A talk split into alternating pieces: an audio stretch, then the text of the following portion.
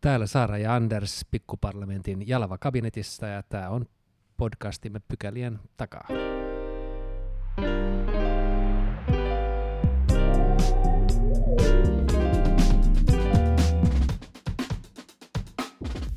Ja tänään keskustellaan USAn välivaaleista. Vierana meillä on Yhdysvaltoihin erikoistunut tutkija Anna Kruunlund, joka on muun muassa työskennellyt vanhempana tutkijana Yhdysvaltojen politiikan ja vallan tutkimuskeskuksessa – globaali turvallisuustutkimusohjelmassa ulkopoliittisessa instituutissa, tutkija, tohtorina aikaisemmin Turun yliopiston Pohjois-Amerikan tutkimus John Morton keskuksessa, tätä nykyään lehtorina ja aiheena, aiheena USA siihen liittyvät kysymykset. Monta oli titteliä, mutta siitä huolimatta tervetuloa Anna Kronlund.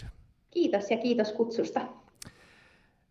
USAssa selvitellään vielä, vaaleja on vielä on vielä tota laskemattomia ääniä. Ää, näyttää siltä, että ainakin Georgiassa mennään aika pitkään ennen kuin, ennen kuin tilanne on selvillä, mutta jo nyt voitaneen sanoa, että se verilöyly, jota odotettiin, niin se jäi tulematta.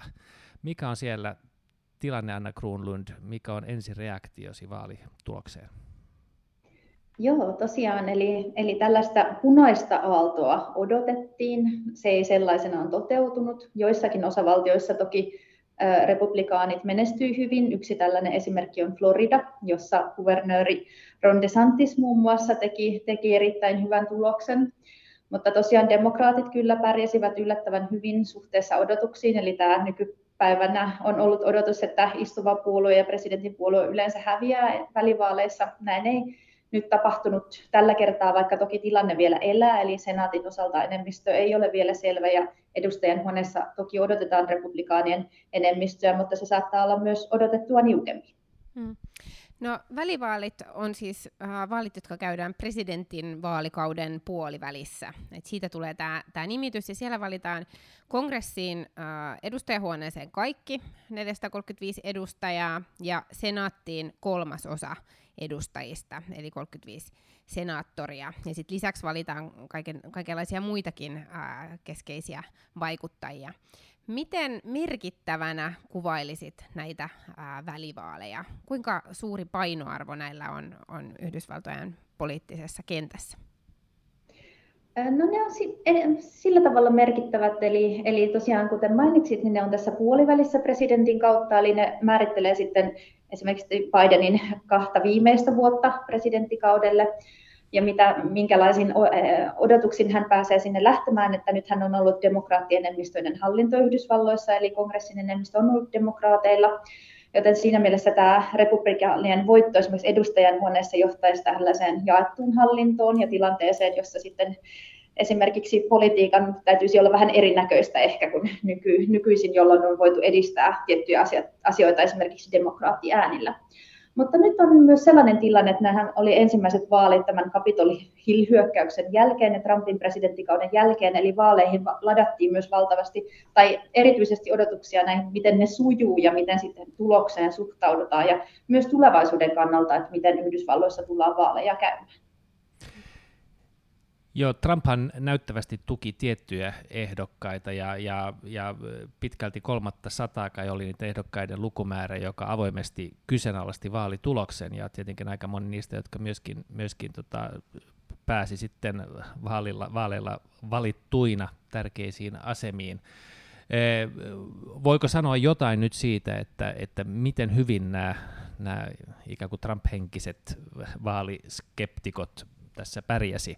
onko meidän syytä niin kuin tämän tuloksen myötä olla niin kuin huolestuneempia vai kenties vähän helpottuneita suhteessa niin kuin demokratian, demokratian kehitykseen USAssa ja sen vaalijärjestelmän kestävyyteen? No presidentti Biden ainakin eilen otti kantaa, että oli tyy- varmasti tyytyväinen myös demokraattien menestykseen tai tietyllä tapaa tällaisen niin kuin ei-huonoon menestykseen, jos, jos näin voisi sanoa. Ja tota, mutta hän totesi myös, että nyt kun vaalit on käyty, niin on tällainen paluu normaliteettiin. Eli, eli Yhdysvalloissa tietysti tämä puoluepolitiikan polarisoituminen ja tietty kahtia jaka, jakautuneisuus on näkynyt myös näissä vaaleihin liittyvissä keskusteluissa. Ja tosiaan, kuten tässä jo tuli mainittua, niin nyt, nyt valittiin myös esimerkiksi keskeisiä henkilöitä, kuvernöörejä, osavaltiotason edustajahuoneen ja senaattiin henkilöitä, jotka on sitten vastuussa ja keskeisiä tekijöitä niiden tulevien vaalien vaalitulosten vahvistamisessa. Mutta yleisesti ottaen kai tunnelma on se, että Trumpin, Trumpin ehdokkaat tai tukemat ehdokkaat eivät menestyneet odotetulla tavalla. Ja muutenkin tämä on ehkä sellainen demokraattien kannalta hyvä menestys ja, ja republikaaneissakin kai, vaikka oltiin toki pettyneitä, niin tietylle varmasti republikaaniryhmittyville tämä oli tietynlainen hyvä menestyspäivä kuitenkin. Mm. Viittaan tässä siis puolueiden sisällä eri faktioihin, joita on olemassa, jotka käy vähän sitten keskustelua siitä, että mihin päin puolueen pitäisi vaikka olla menossa. Muakin kiinnostaa tämä demokratian näkökulma. Siis Yhdysvallathan on ollut, ollut ikään kuin tällainen länsimaisen demokratian lippulaiva, ja, ja viime vuosina on ihan perustellusti kyseenalaistettu sitä, että mikä, mikä USAn demokratian tila on, ja räikein esimerkki oli oli ilman muuta tämä Capitol Hillin äh, valtaus ja, ja sitten nämä aika rankat vaalivilppisyytökset. Mutta kuinka huolissaan sun mielestä on syytä olla USAn demokratian tilasta tai sen kehityksen suunnasta? Voiko tästä välivaalituloksesta nyt äh, arvioida, että, että onko niin kuin, dramatisoitu liikaa tätä, tätä demokratian äh, alamäkeä vai, vai onko suunta niin kuin, mihin päin sun, sun nähdäksesi? Kyllä tässä tosiaan demokraateilla esimerkiksi yksi kyllä tässä vaalien teemana oli nimenomaan tämä demokratian tulevaisuus tai instituution kestävyys ja näitä vaaleja pidettiin siinä mielessä, tai ne ainakin kehystettiin sillä tavalla, että ne on tärkeät, tärkeät niin kuin Yhdysvaltojen politiikan kannalta tulevaisuudessa juurikin näihin, kuten ennalta mainitsin jo noihin keskeisiin toimijoihin näiden vaalien, vaalien ö, suhteen niin kuin tulevaisuudessa, mutta onhan se totta, että jos katsoo vaikka erilaisia demokratiaindeksejä, niin viime vuosina Yhdysvaltojen niin kuin, tällaisissa on menestynyt huonommin suhteessa aikaisempiin, aikaisempiin mutta tämä kaksipuolueen järjestelmä tietyllä tapaa ajaa myös tällaisen kilpailun tässä, tässä vaalikentillä ja siellä on tosi vaikea esimerkiksi kolmansien puolueiden ehdokkaiden päästä ehdolle ja sitä kautta ne määrittelee myös tätä, tai sitten, että mikä on itsenäisten äänestäjien määrä ja kuinka he saa äänensä kuuluviin, niin määrittelee tätä, tätä kehystä, mistä sitä sitten katsotaan sitä poliittista järjestelmää. Um, tässä on ehkä sit suhteessa myös siihen, että ajatellaanko demokratiaa nimenomaan instituutioiden kautta, vaalien kautta, miten ne toimii, kuinka ne kestää. Esimerkiksi Trumpin ajamat tai esillä pitämät vaalivilppisyytökset, niin niistä ei kuitenkaan oikeusteitse löytynyt mitään todistusaineistoa tämän tyyppisistä kysymyksistä. Ja enemmänkin se on nyt ehkä sellainen vallalla oleva diskurssi, joka hyvin helposti niin kuin tulee esille yhdysvaltalaisessa poliittisessa keskustelussa, mutta ainakin nyt instituutioiden tasolla nämä vaalit osoitti sen, että, että kuitenkin niin kuin, mitään suurempia kommelluksia ei nyt tapahtunut tai ainakaan tähän on nyt noussut esiin mitään suurempaa keskustelua. Korkeimpaan oikeuteen on, on käsittääkseni tulossa nyt tie, tiettyjä näihin niin kuin la, vaalimenettelyyn tulevia, tai yksi käsittääkseni aika iso kysymys vaalimenettelyyn liittyvä, joka, joka käytännössä niin kuin saattaa läpi mennessään ää, aiheuttaa, jos nyt on oikein ymmärtänyt, niin aika suuria muutoksia siihen, että, että miten miten vaalitulos presidentin vaaleissa sitten vahvistetaan osavaltiotasolla. Ja jos, jos sitten nyt kuvernööreiksi tai secretary of stateiksi osavaltioissa valittiin sellaiset, jotka, jotka niin kuin suhtautuvat skeptisesti siihen, siihen niin kuin vaalitulokseen, niin, niin, niin onko, onko vaarana, että tällainen tämän keisin läpimeno ja, ja nyt nämä vaalit voisivat ratkaisevallakin tavalla vaikuttaa seuraaviin presidenttivaaleihin?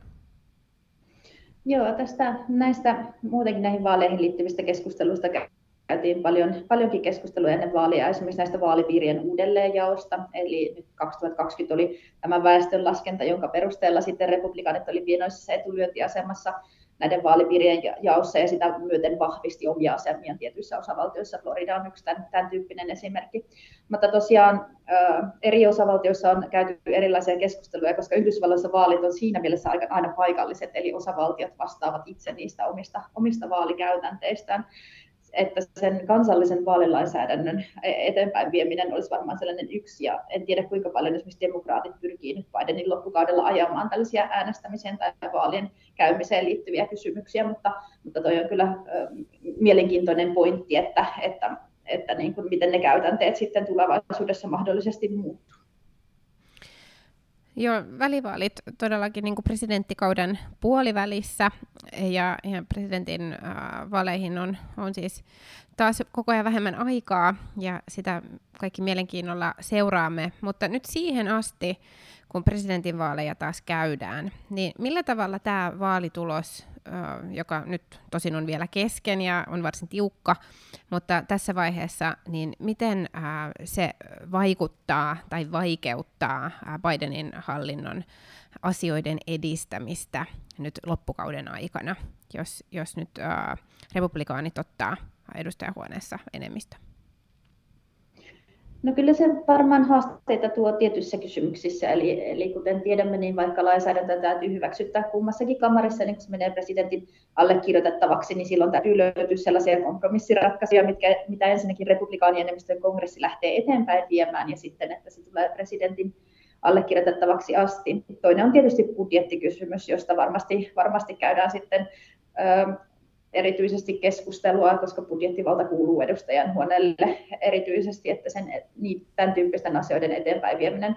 Jos demokraateilla pysyy senaatti, niin sitten republikaaninen mahdollisuus ajaa niin kuin vain omaa agendansa tietysti, tietysti heikkenee, mutta jos on tällainen tyyppinen jaettu hallinto, että kongressi on kokonaan edustaja tai yhden puolueen hallussa, niin silloin, silloin se on sitten taas eri kysymys ehkä. Toki Biden, Biden ja demokraatit sai varmasti tästä pientä sellaista momentumia myös niin kuin Bidenin loppukaudelle, koska tämä oli aika tosiaan epätyypillinen tilanne, että katsoin just noita tilastoja, että jos Biden tulee vain häviämään alle 20 paikkaa, niin se on tosi hyvä tilanne suhteessa Obaman 63 paikan häviön 2010 ja Trumpin noin 40 paikan häviön välivaaleissa.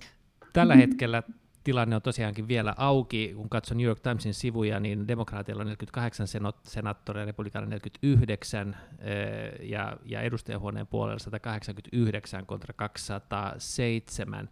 Jos katsoo senaattia, niin, niin mitkä ovat nyt ne avoimet kisat ja, ja mihin suuntaan ne ovat, ne ovat kallellaan? Avoimet kisat ovat esimerkiksi tämä Georgian osavaltion senaattorikissa, jossa kumpikaan ehdokas ei saanut yli 50 prosenttia äänestä, eli mennään uusinta vaaliin, runoffiin, joka järjestetään joulukuussa. Eli siihen asti voidaan joutua odottamaan sitä senaatin tulosta. Tällä hetkellä auki on myös Nevadan ja Arizonan tulokset, jossa kumpikin on vähän mennyt suuntaan jos toiseen, että onko johdossa republikaani vai demokraatti lähinnä siitä johtuen, että missä määrin ja mitä ääniä lasketaan. Eli siellä on esimerkiksi postiääniä, postiääniä vielä laskematta, niin siitä johtuu tämä tilanteen eläminen. Joka tapauksessa aika, aika tiukka kisa on käynnissä, käynnissä tällä hetkellä, että varmasti viimeisen asti, asti joudutaan ää, tota, odottamaan. Tähän mennessä vain yksi senaattorin paikka on vaihtunut, ja se on tämä Pennsylvanian ää, paikka, jonka demokraatit vei republikaaneilta.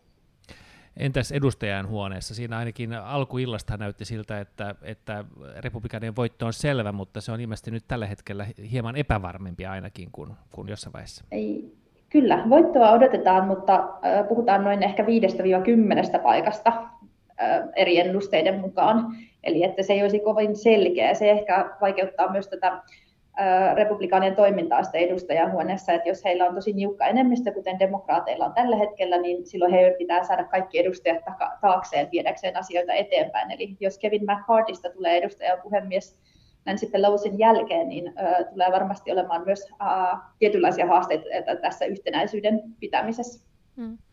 Mitkä on Yhdysvalloissa ollut näiden vaalien niin keskeisimpiä teemoja? Minkä, minkä ympärillä on pyöritty? Että täällä kun on seurannut niitä Trumpin roolia ja mahdollinen presidentin ehdokkuus seuraavalla kierroksella on ollut aika, aika niin kuin vallitseva niin pistemäinen yksityiskohta. Mutta mitä, mitä varsinaisia vaaliteemoja on, on ollut, jos, jos ajatellaan niin kuin yleisellä tasolla, tietenkin osavaltiotasolla varmaan on ollut vähän erikin teemoja?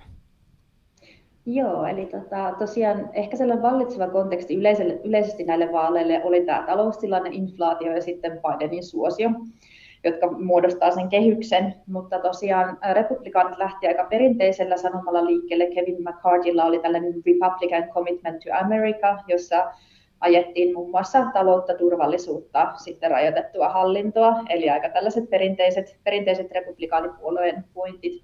No sitten demokraatit lähti ehkä enemmän tällä aborttikysymyksellä ja heille tärkeille sosiaalipolitiikkaan liittyville kysymyksille ja sitten tosiaan tälle tota, Bidenin, Bidenin hallinnon saavutusten tietynlaiselle niin kuin jatkuvuudelle, jatkuvuudelle. Ja sitten toki tämä aborttikysymys, joka varsinkin on sitten tietyissä osavaltioissa realisoitunut sillä, että siitä abortista on ollut äänestetty ihan siellä vaalilipukkeessa asti. Mm.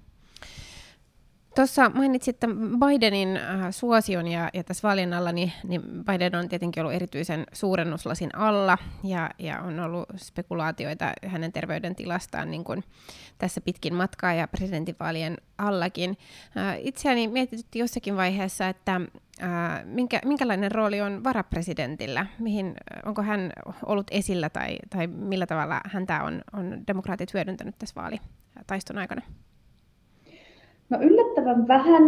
Tämä on ehkä ollut sellainen kuva, mikä Kamala Harriksesta on koko ajan ollut tässä presidentti Bidenin kaudella. Eli, eli toki sille viralle ei ole mitään sellaista määritelmää, eli se on vähän miten kunkin presidentti ja hänen varapresidenttinsä sen sitten jakaa sen, sen työtehtävät ja ne vastuut. Et toki hän on sitten second in line, jos jotain, jos jotain tapahtuu, mutta että, että Kamala Harrikselle on jäänyt kyllä sellainen, toki hän olisi kampanjassa mukana ja kampanjatilaisuuksissa, mutta ää, en ole muutenkin tähän keskusteluun liittyen on yllättävän vähän näkyvä mm. rooli ollut hänellä ollakseen, että hän oli kuitenkin niin kuin ehkä suuremmassa näkyvässä roolissa silloin ennen kuin hän tuli varapresidentiksi niin, tämä, on, tämä on hämmentänyt mua, koska demokrateilla on ollut niin, niin kuin yhden, yhden kärjen taktiikka ja, ja sitä on, on niin kuin kyseenalaistettu, että itse ajattelisin, että vaaliteknisesti kannattaisi valovoimaista osaavaa varapresidenttiä Kamala Harrisia kaikin mahdollisin tavoin nostaa, nostaa esille, mutta, mutta jostain syystä näin Joo. ei ollut. Joo, ja tässä oli sitten vielä muutenkin, tähän liittyy myös nyt se kysymys ehkä näin vaalien jälkeen, että nythän se presidentin vaalikamppailu sitten varsinaisesti alkaa, kun lähdetään näiden välivaalien jälkeen. Eli tota, tässä on tietysti kysymys myös siitä, että kuka siellä sitten on ehdokkaana, ja Bidenhan itse ei vielä lupautunut suuntaan jos toiseen, vaan sanoi haastattelussa, että myöhemmin palataan asiaan. Mutta tarkoittaako, onko sun arvio se, että, että hän oikeasti pohtii tätä asiaa, vai, vai yrittääkö hän vähän välttää sitä, että hänestä tulisi rampa-ankka presidenttikauden loppupuolella? Niin, se on vähän sitä, että sit kun lähtee spekula- spekulaatiot liikkeelle, niin sitten, sitten että miten, tota, miten siihen sit suhtautuu. Toki eilen sitten jo pohdittiin, että onko tämä Floridan kuvernööri DeSantis republikaani ja nyt kärkinimi sitten vaaleihin, mutta että tota, Bidenin kohdalla tietysti istuva presidentti on aina etulyöntiasemassa, että kukaan ei oikeastaan varmaan halua lähteä haastamaan istuvaa presidenttiehdokasta, mutta mitä myöhemmin tietysti hän jättää sen ilmoittautumisen, niin sen, sen vähemmän tilaa on sitten muille kandidaateille, mutta vaikea tietää, mitä kulisseissa tapahtuu. No.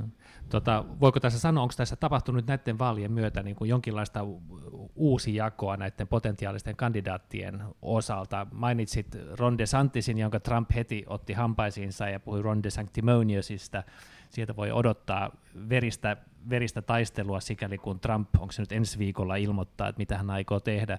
Mutta demokraattien puolella siis kuulin vain, että, että on, on, on, vähän puhuttu nyt, niin nyt näiden vaalien jälkeen tota Marylandin uudesta kuvernööristä Wes Mooreista, sitten Pennsylvania kuvernööristä Josh Shapirosta, jonka itse asiassa juttelin yhden kaverin kanssa, joka oli viimeisenä vaali, vaali edeltävänä iltana siinä Philadelphian, loppu, Pennsylvanian kampanjan loppuhuipennuksessa, jossa Obama puhui, mutta myöskin tämä Josh Shapiro, ja hän oli tehnyt ainakin häneen suuren vaikutuksen. Onko sulla mitään havaintoa siitä, että onko joku saanut tässä nyt sellaista nostetta demokraattien puolella, että, että siitä se voisi kantaa maaliin asti?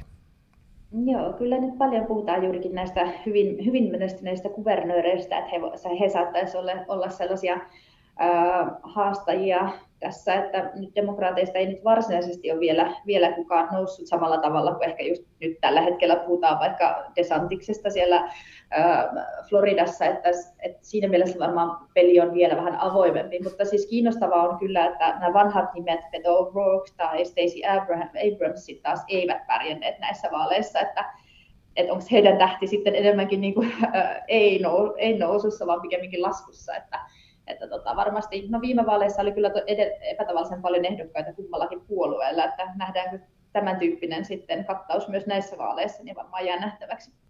Tuota, yksi asia, mitä on itse vähän huolestuneena seurannut näiden välivaalien yhteydessä, on ollut retoriikka suhteessa Ukrainan tukemiseen.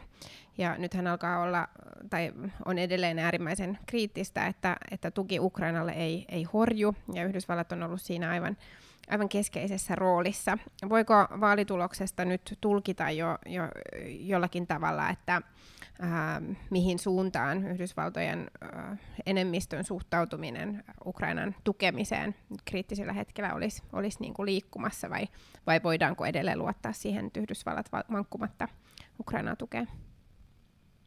Joo, kyllä varmasti tuki jatkuu, mutta voisin kuvitella, että jos varsinkin republikaanit vie edustajan huoneen, tai kuten siltä nyt näyttää, niin siihen tulee jonkinnäköisiä tarkennuksia, määritelmiä, rajoituksia. Se johtuu ehkä enemmänkin republikaanipuolueen sisällä toki on erilaisia näkemyksiä tästä tuesta, että ei olla yksiselitteisesti puolesta tai vastaan, mutta mutta tota, se sisäpoliittinen paine myös, myös tulee sieltä aika näkyvästi läpi, mikä siis alkoi jo Trumpin kaudella tähän yleisesti ulkopolitiikkaan liittyvissä kysymyksissä, mutta on myös jatkunut Bidenin kaudella. Ja ehkä itselle, mitä nyt mietin tässä Ukrainan tuen jatkumisen suhteen, on ylipäätänsä se Yhdysvaltain kansainvälinen rooli ja sen panostus, että jos Trumpin kaudella vähän niin kuin totuttiin siihen, että, että vetäydyttiin ja Biden on kyllä tosi paljon tuonut Yhdysvaltoja takaisin, mutta tietynlainen epävarmuus nyt näiden niin kuin, jatkuu siis tiety, tietyissä kysymyksissä, että, että se Yhdysvaltain johtajuus ei ehkä samalla tavalla enää voida ottaa annettuna kuin aikaisemmin, juurikin johtuen näistä sisäpoliittisista kysymyksistä. Jos pohtii aikaa vaalien jälkeen, niin, niin tota, jotkut republikaanit ovat aika äänekkäästi puhunut siitä, että nyt alkaa, alkaa sitten tota Bidenin grillaus ja tällainen niin kuin oikeustoimet häntä vastaan, muun muassa Marjorie Taylor Greene ja tällaiset Trumpin lähellä olevat. Pidätkö todennäköisenä, että sikäli kun republikaanit ottavat vallan edustajahuoneessa, että siellä aloitetaan prosessit Bidenia kohtaan nyt vaikka Afganistanin osalta, tai että revitään Hunter Biden taas parasvaloihin, vai onko muita tällaisia, joista he saattavat tarttua, johon he saattavat, saattavat tarttua? Joo, tätä on, tätä on pidetty, pidetty esillä ja ö, on ajateltu, että Bidenin, Biden tulee, tulee saattaa vastuuseen erilaisista kysymyksistä. Toki jos republikaanit enemmistön saa edustajan huoneeseen, niin he voi erilaisia tällaisia tutkimuksia tai tosiaan tätä virkarikossyytekeskustelua pitää yllä. Jos senaatti säilyy demokraateille, niin mihinkään se ei periaatteessa mene, koska se pitäisi sitten päättää senaatissa, mutta tosiaan se on myös sellaista agendan ja keskustelun hallintaa, eli, eli sillä pidetä, voidaan pitää sitten myös tiettyjä teemoja yllä, jolloin se vaikuttaa sitten ehkä siihen poliittisen päätöksentekoon ja prosessin ja Bidenin niin kuin ikään kuin muihin aloitteisiin negatiivisesti. Mm.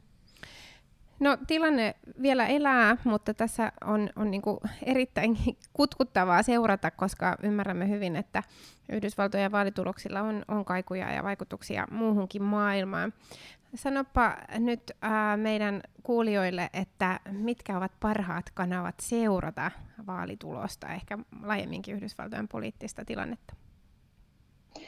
Joo, tämä onkin mielenkiintoinen kysymys. Eilen juuri kollegan kanssa pohdimme sitä, että, että, että ennen oli ehkä sellaisia enemmän neutraalimpia kanavia seurata, että jos nyt on CNN auki, niin sitten pitää olla myös Fox News auki ja muuta tällaista tyyppisiä.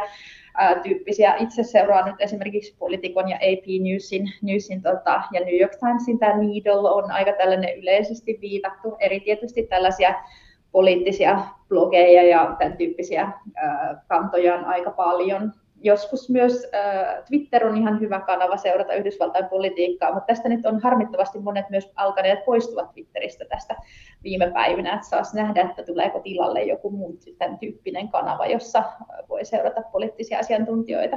Hmm. Kyllä, joo, se on y- esimerkki, miten yksi ihminen voi kyllä horjuttaa isojakin poliittisia mannerlaattoja, kun riittävästi omaan pätäkkään. Hei, iso, iso, iso kiitos Anna, että tulit meidän vieraksi avaamaan vähän tätä kutkuttavaa tilannetta siellä Yhdysvaltojen vaaleissa. Joo, varmuutta kiitos. ei tule muutaman päivän vielä, mutta tota, ollaan taas vähän viisampia. Kiitos vierausta. Kiitos.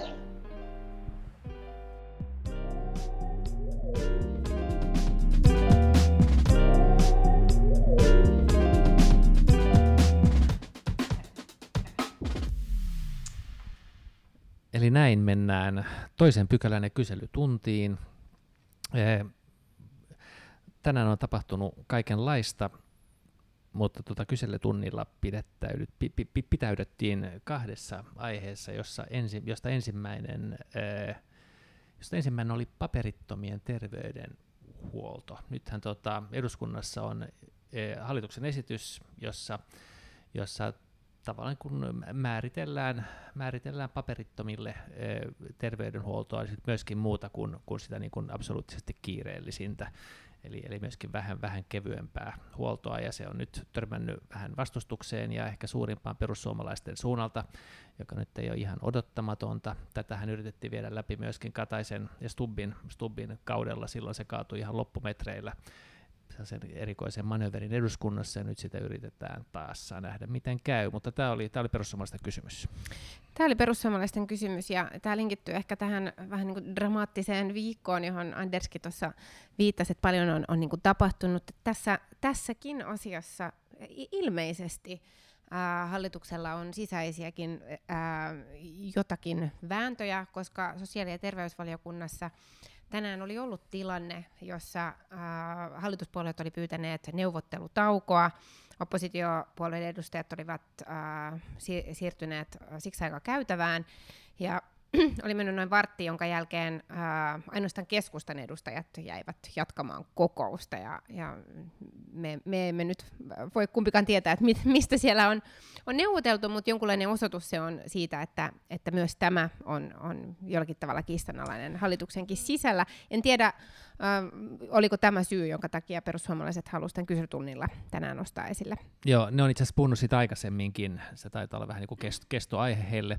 Mutta mun analyysi sinänsä siitä, että mitä tapahtuu siellä sosiaali- ja terveysvaliokunnassa, niin oli siis se, että tänään päätettiin myöskin antaa toinen esitys saamelaiskäräjälaista, esitys, joka ei ole ihan yksinkertainen, ollut hieman riitainen esitys, joka Suomi nyt antaa, jotta me täytettäisiin muun muassa YK on asettamat vaatimukset siitä, miten alkuperäiskansoja kohdellaan.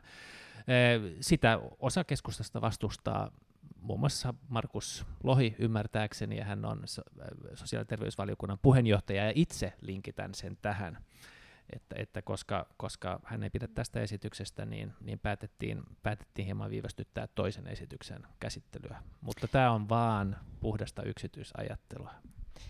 Tämä on, tämä on kyllä mielenkiintoista, siis varmaan asetelmat uh, hyvinkin sopii tähän, mutta käynnissä on ollut nimenomaan sosiaali- ja terveysvaliokunnan kokous, jossa tämä saamelaiskäräjälaki ei, ei ole, koska sitä esitystä ei ole annettu, ja edelleen on epäselvää, että tuleeko hallitus sen antamaan. Päivät alkaa sen osalta käydä vähiin. Joo, siis mutta, siis se oli valtioneuvoston listalla, mutta joo, sieltä pöydättiin nyt pariksi päiväksi. Joo, että, joo. kyllä, nimenomaan keskustan toimesta Antti Kurvinen vei, vei paperit mennessään, ja, ja se tarkoittaa sitä, että, että asia on sen kokouksen osalta ää, pöydällä. Ää, toinen ää, tällainen niin kuin, ää, huhu, jonka kuulin nimenomaan sosiaali- ja terveysvaliokuntaan liittyen, olisi, että ää, jonkinnäköistä neuvottelua käytäisiin myös Translain jatkosta ää, suhteessa tähän tähän tota, uh, uuteen riitaisaan kysymykseen, eli saamelaiskäräjälakiin, mm. mutta tästäkään ei ole mitään sen tarkempaa tietoa, eikä kuulukaan olla noin tietenkin mm. valiokuntien ja, ja uh, hallitusryhmien sisäisiä asioita. Mutta huolestuttaa kyllä, että um, riitaa riidan perään vaikuttaa olevan. Joo, mutta mennään tähän kysymykseen, eli tähän terve- paperittomin terveydenhuoltokysymykseen. Siis tilannehan on se, että jos Suomessa joku tulee terveyskeskukseen niin kuin vastaanotolle tällaiseen niin kuin, niin kuin hätä, ja kun hätä on päällä, niin, niin silloin hänet tapauksia hoidetaan. Ja nyt tällä esityksellä yritetään saada ihmisiä tulemaan vähän aikaisemmin, jotta kustannukset pienenisi, jotta, jotta ei hoidettaisi niin kuin näitä niin kuin äärimmäisen akuutteja juttuja, vaan saataisiin niin kuin hoidettua vaikka raskaan olevia naisia, etukäteen, jotta ei sitten syntyisi, syntyisi komplikaatioita.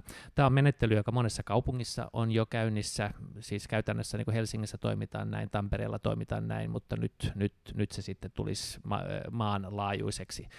Taloudelliset vaikutukset, niin kuin välittömät taloudelliset vaikutukset on huomattavan pienet, alle miljoona euroa on arvioitu, että tämä maksaa, mutta on myöskin arvioitu, että kun nämä saadaan hoidettua, niin se käytännössä säästyy, säästyy sitten moninkertaisesti sen myötä, että näitä akuuttitapauksia tulee vähemmän. Helsingissä tämä on ollut käytössä ja siinä noin puolet, puolet tästä heidän käyttämästä rahasta on mennyt siihen nimenomaan, että se on hoidettu näitä raskaustapauksia. Mutta tätä siis perussuomalaiset vastustavat ja itse asiassa kokoomuskin valiokunnassa. Puhutaan siitä, että tämä olisi vetovoimatekijä, vaikka mikään ei viittaa kyllä siihen, että, että ihminen tulee Suomeen, heittäytyy ikään kuin paperittomaksi nauttiakseen nyt vaikka, vaikka tota raskaille tarjottavista palveluista, mutta, mutta mielikuvissa tällaista on, on viljelty ja, ja se lienee ainakin perussuomalaisten osalla, osalta niin kuin syy, syy tähän vastustukseen. Se liittyy välillisesti maahanmuuttoon ja kaikkea siihen liittyvää vastustetaan. Hmm. Joo, siis asian käsittely on, on vielä valiokunnassa kesken. En, en tiedä sitäkään, että äh, koska sen on tarkoitus valmista, valmistua, mutta sen jälkeen kun valiokunta on on siitä mietinnön saanut, niin, niin sitten vasta siitä varsinaisesti äänestetään. Et, et tässä selkeästi on nyt ennen kaikkea perussuomalaisilla niin profiilin nosto, ja, ja he haluavat tätä ää, maahanmuuttoteemaa nostaa tämänkin esimerkin kautta esille. Ähm, epäilemättä on niin, että ähm, tämä ei ole mikään erityisen dramaattinen muutos, vaan, niin, vaan siis, se siis, on... siis tämä on, siis tää on niinku pelkästään niinku rationalisointia. Se on, se on niinku kustannus on äärimmäisen pieni, arvioidaan säästävän rahaa, ja se niin kuin helpottaa tilannetta ja, ja, ja, ja säästää, säästää henkiä. Mm, ja kuten tuossa totesit, niin, niin nykykäytäntöäkin vastaa jo suurin, suurimmalta osin. Eli sun pitää puhua sun ryhmä ympäri, että hekin tukisivat. Mun täytyy varmaan perehtyä asian yksityiskohtiin vielä, vielä tarkempi, tarkemmin siihen mennessä, kun, kun asia äänestykseen sit loppujen lopuksi tulee tai, tai valiokunta on, on saamassa työntään ää, valmiiksi. Mutta tästä tosiaan ää, keskusteltiin ää, ensimmäinen puolituntinen kyselytunnilla ja, ja ministeri Kiuru, Kiuru pääsi sitten asiaa myös, myös osaltaan monipolveisesti avaamaan ja, ja vastaamaan hän kysymyksiin. on taas gameissa mukana. Kyllä, hän on gameissa mukana.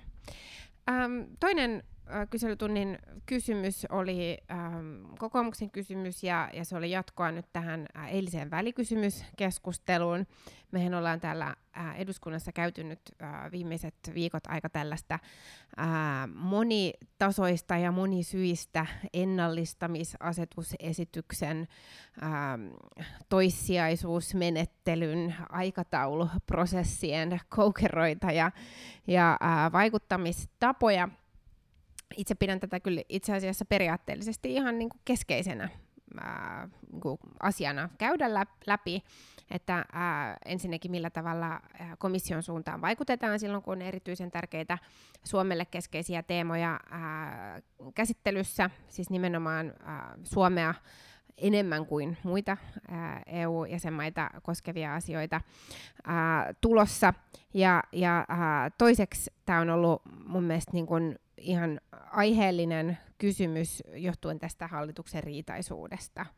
Että äm, hallituksen suunnalta koitetaan argumentoida, että tämä on ollut niin kohtuullisen normaali ää, EU-poliittinen prosessi, mutta tässä on ollut kyllä hyvin poikkeuksellisia vaiheita. Ää, e, ehkä ennen kaikkea siis se, että kannanmuodostus kesti pitkään ja senkin jälkeen, kun U-kirje oli eduskuntaan saatu, niin hallituspuolueet on pyrkinyt muuttamaan sitä täältä eduskunnasta käsin. Joo, no siis... se, se ei ole kyllä ihan tavanomainen ää, prosessi. Joo, no mun mielestä siis sä, että mikä on ero ero nyt näiden valiokuntien kannalla hallituksen kannalla, mun mielestä se on kyllä niin kuin pitkälti semanttinen. Että mä vähän ihmettelin talousvaliokunnan lausuntoa, joka oli se ensimmäinen, jossa, jossa todettiin suunnilleen, että, että, että taloudellisten vaikutusten pitää pienentyä, jotta tämä olisi hyväksyttävissä, ja se oli käytännössä hallituksen kanta mutta ne, mutta ne ilmaisi sen, että, että toisin kuin hallituksen kanta, niin ne sanoi saman asian kuin mitä hallituksen kanta oli. Tämä oli jotenkin muista ehkä vähän semanttista peliä, ja en voi olla ajattelematta, että se liittyy ehkä enemmänkin erään puolueen kipuiluun kuin, kuin siihen itse, itse substanssiin.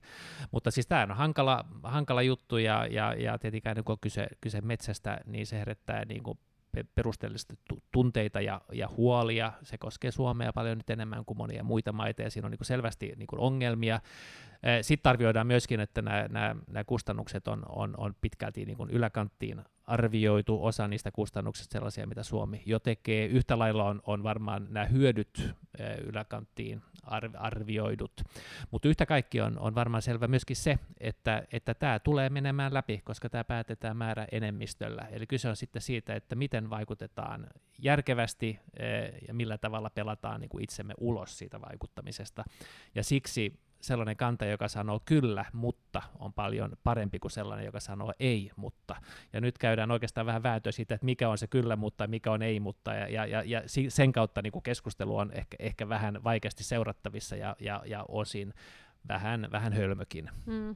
Joo, ihan varmasti vaikeasti seurattavissa ja, ja ehkä vähän niin kuin epäkiinnostavaakin, mutta mun mielestä tarpeellista. Ja suuressa valiokunnassa äh, tuossa oli kokouksen jälkeen keskustelua siitä, siitäkin, että tästä ennakkovaikuttamisesta juurikaan ei ole eduskunnassa äh, riittävästi puhuttu. Että se on, on ikään kuin tällainen äh, yhteisymmärrys, että ennakkovaikuttaminen on hyvin tärkeää, mutta me ei ole aikaisemmin juurikaan niin kuin käyty äh, täällä parlamentaarista keskustelua siitä, että mitä se käytännössä tarkoittaa ja mitä välineitä siihen on ja mitä se, mitä se edellyttää. Ja mä luulen, että tämä, tämä prosessi ja, ja tämän välikysymyksen ympärillä käyty keskustelu on myös monelle edustajalle äh, avannut sitä, että, että mistä on kysymys ja minkä takia se on tärkeää ja miksi meidän täytyy tietyllä tavalla äh, toimia erityisesti meille tärkeissä asioissa.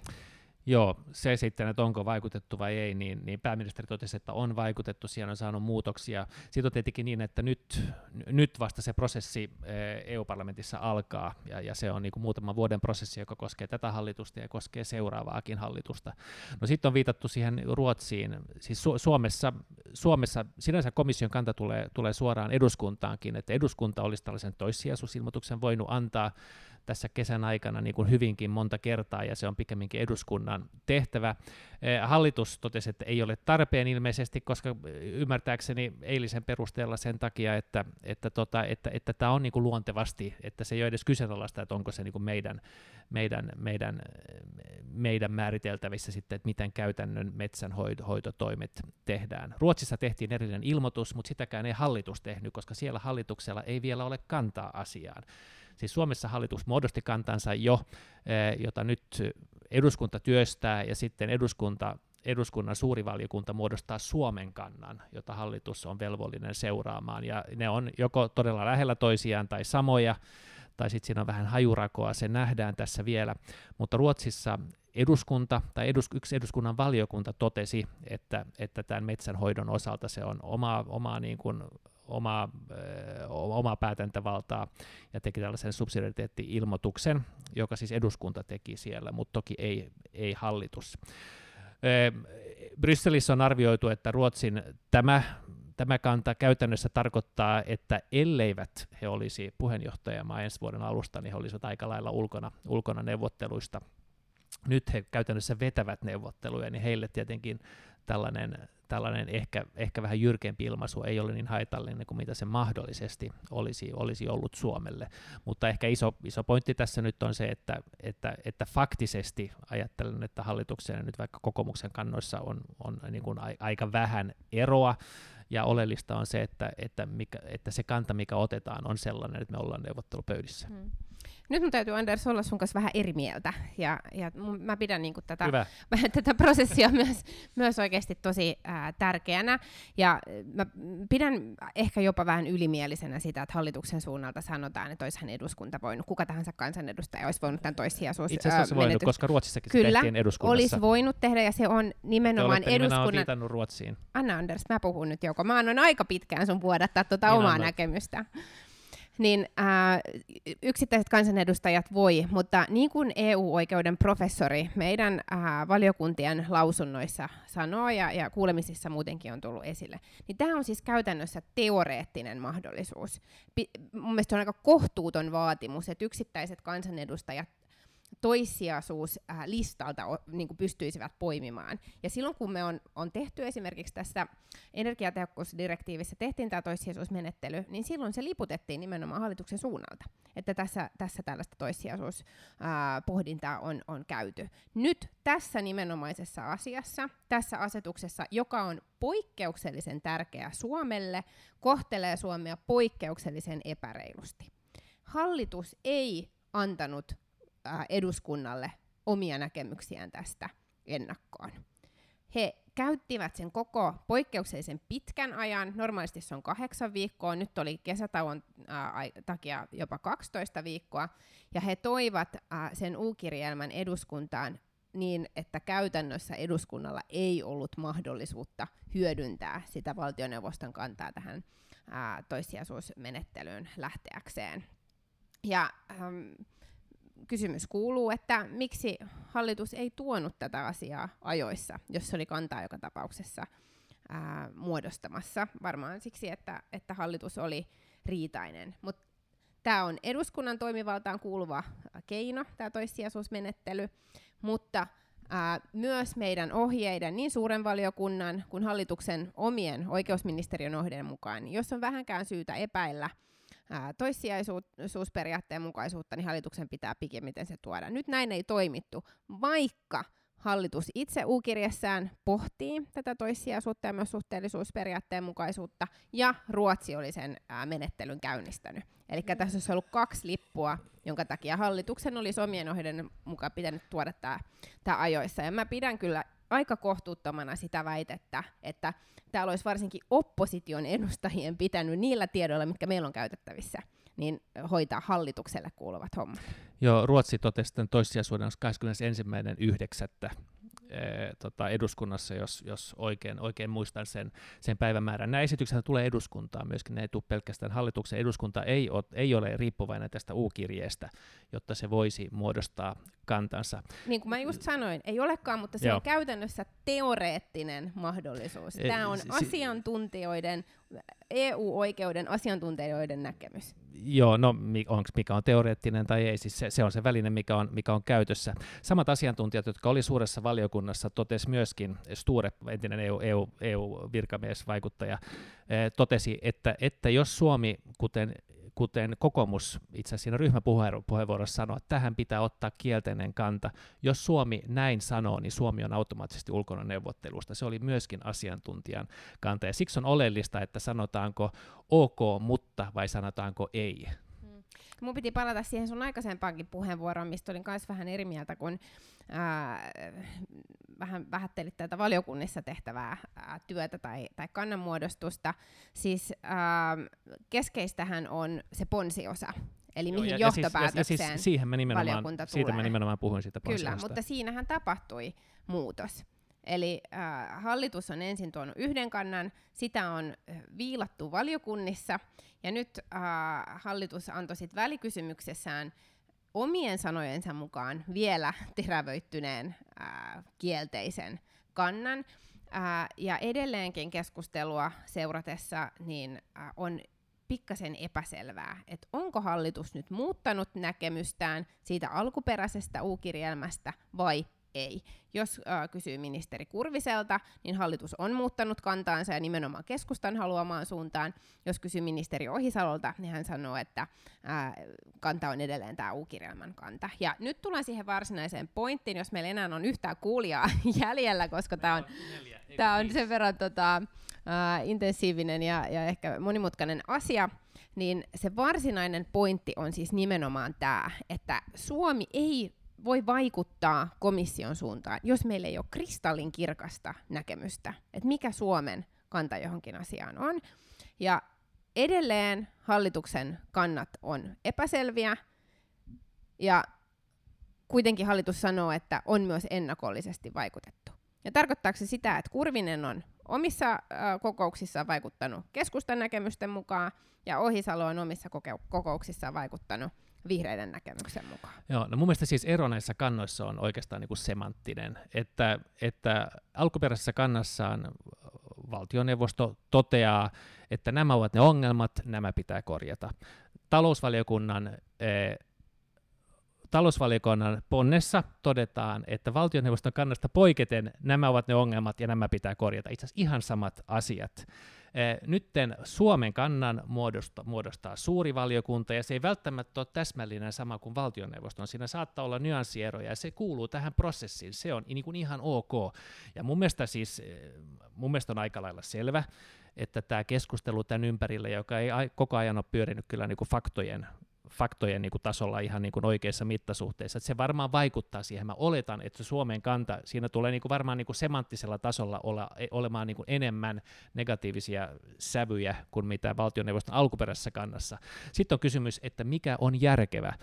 Ruotsin tämä subsidiariteetti-ilmoitus, se ei käytännössä tule tarkoittamaan yhtään mitään. Ja varsinkaan, Tää, koska he olivat ainoa, joka joo, sen teki. Et, että, ja, ja he, koska ja, Suomi ei tehnyt. Joo, ja, ja ne eivät tai olisi, Suomi ei voinut joo, tehdä. Ja ne eivät olisi saaneet, saaneet itse no mä ymmärsin eilisestä keskustelua, että Suomi voi tehdä sen itse missä vaiheessa tahansa, ainakin Tuppuraisen mukana edellisessä keskustelussa. Mutta, mutta tota, mutta siinä pitää saada niin monta maata sen taakse. Tätä huomautusta jot, ei voi tehdä, jotta, mutta sitten on ei, muita Ei tuossa muodossa ei, mutta muuten voit todeta sen saman, saman asian. Eh, ei ollut missään vaiheessa edellytyksiä saada, saada se, se määrä maita sen, sen taakse, jotta se olisi kaatunut. Eli käytännössä niin kuin, se on niin kuin semantiikkaa myöskin se, että onko sillä merkitystä vai ei. Ainoa, jolla on niin kuin faktisesti merkitystä, on se, että miten neuvotteluissa onnistutaan tästä eteenpäin. Ja se on niin kuin se tilanne, jota nyt pitää pedata sellaiseksi, että Suomi on varmuudella mukana, että Ruotsi tukee Suomea tässä tilanteessa. Meillä on hyvä, että Ruotsi on, on, on, on puheenjohtajamaa, ja sinänsä uskon, että, että Suomen niin kuin osaamiseen näissä asioissa niin kuin ymmärretään, mutta, mutta on tietenkin oleellista, että Suomen kannalle myöskin niin kuin tulee ymmärrystä. Ei pelkästään, että se ymmärretään, vaan että sitä myöskin niin kuin sympatiseerataan, ja, ja, ja siinä suhteessa on sitten niin kuin aika lailla merkitystä sitten, että millä tavalla me pelataan tässä asiassa ulospäin. Mm. Siis kaikkein keskeistä olisi se, että Suomella olisi selkeä kanta, ja tämän muodostamisessa ja Suomen on... kanta muodostuu isossa valiokunnassa parin viikon kuluttua kuvaavaa on, että hallitus ei kykene muodostamaan kantaa ei tähän asiaan, eikä oikein mihinkään muuhunkaan asiaan. Mikä on hallituksen kanta maasta poistumisveroon? Mikä on hallituksen kanta TKI-vähennykseen? Mikä on hallituksen kanta rakentamislakiin? joka on niin täynnä reikiä, että meillä on, on niin satasivuiset vastineet, jossa on toistakymmentä pykälämuutosesitystä luonnonsuojelulakiin, jota ollaan riitautettu myös ää, valiokuntatasolla.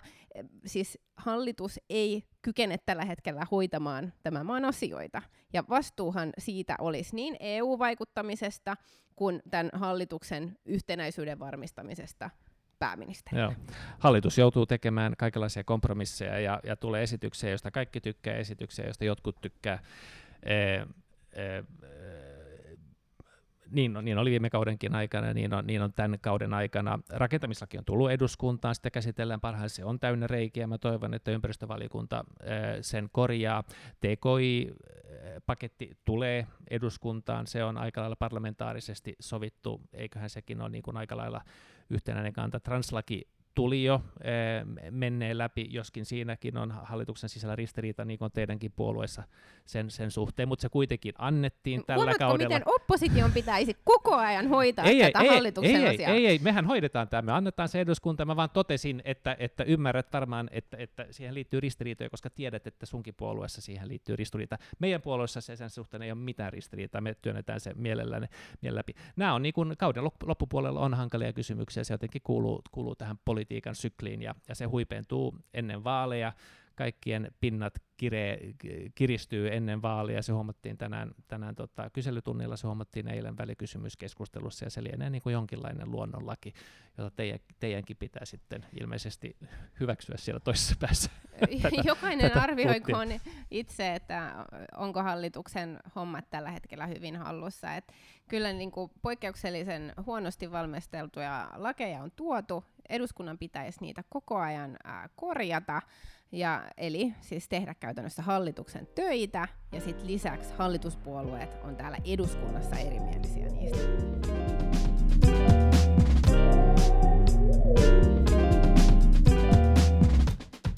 Vi går till paragraf 3 och den här veckans söndag firar vi Fars dag. Och du Anders är fem barns mm. pappa. Ja. Alltså, vad har ni för planen, planer för farsdag på Eh, no, vi kommer att vara i Pargas på farsdagen och jag tror att jag, alltså jag undrar, kommer jag att ha ett enda barn med mig faktiskt för att några bor redan borta. Det yngsta som åtminstone borde vara med, han sa att han skulle ha, no, det kan jag ju inte säga, jag kan inte säga att han ska ha fest hemma på en sån här podcast. Men det kan hända att han har någon kaveri hos oss. ja. ja, en stor fest i kyrkslätt. och det där, och det näst yngsta, honom kanske vi får med. Jag tror det, det är liksom det bästa vi kan hoppas. Och det mellersta så är i armén. Så att ja, det blir nog kanske lite annorlunda. Hur är det hos er? Jag vet inte, vi har ingen uh, stora traditioner, men kanske vi ska äta tillsammans med uh, min uh, föräldrar. Och, uh, vi, vi ska köpa någon uh, present till barnen, barns pappa. Jag får ha många presenter. No, kanske äh, en för äh, en barn, alltså två. Ett, ett per barn, ja. ett, per, okej. ett per barn. Jag lyssnar så vet jag vad jag liksom har rätt att kräva sen. Ja. Ja, Okej, du har fem. ja, Du har fem. ja. Okej, no, men vad Ja. får, vad får han på morgonen? Vad ska han liksom, får han jag har, jag har ingen aning. Har, har du någon bra idé?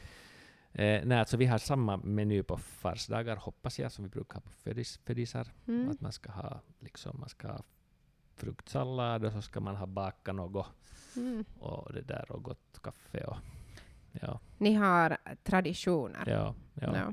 Okej. No, men glad uh, fastdag. glad farsa. Mm.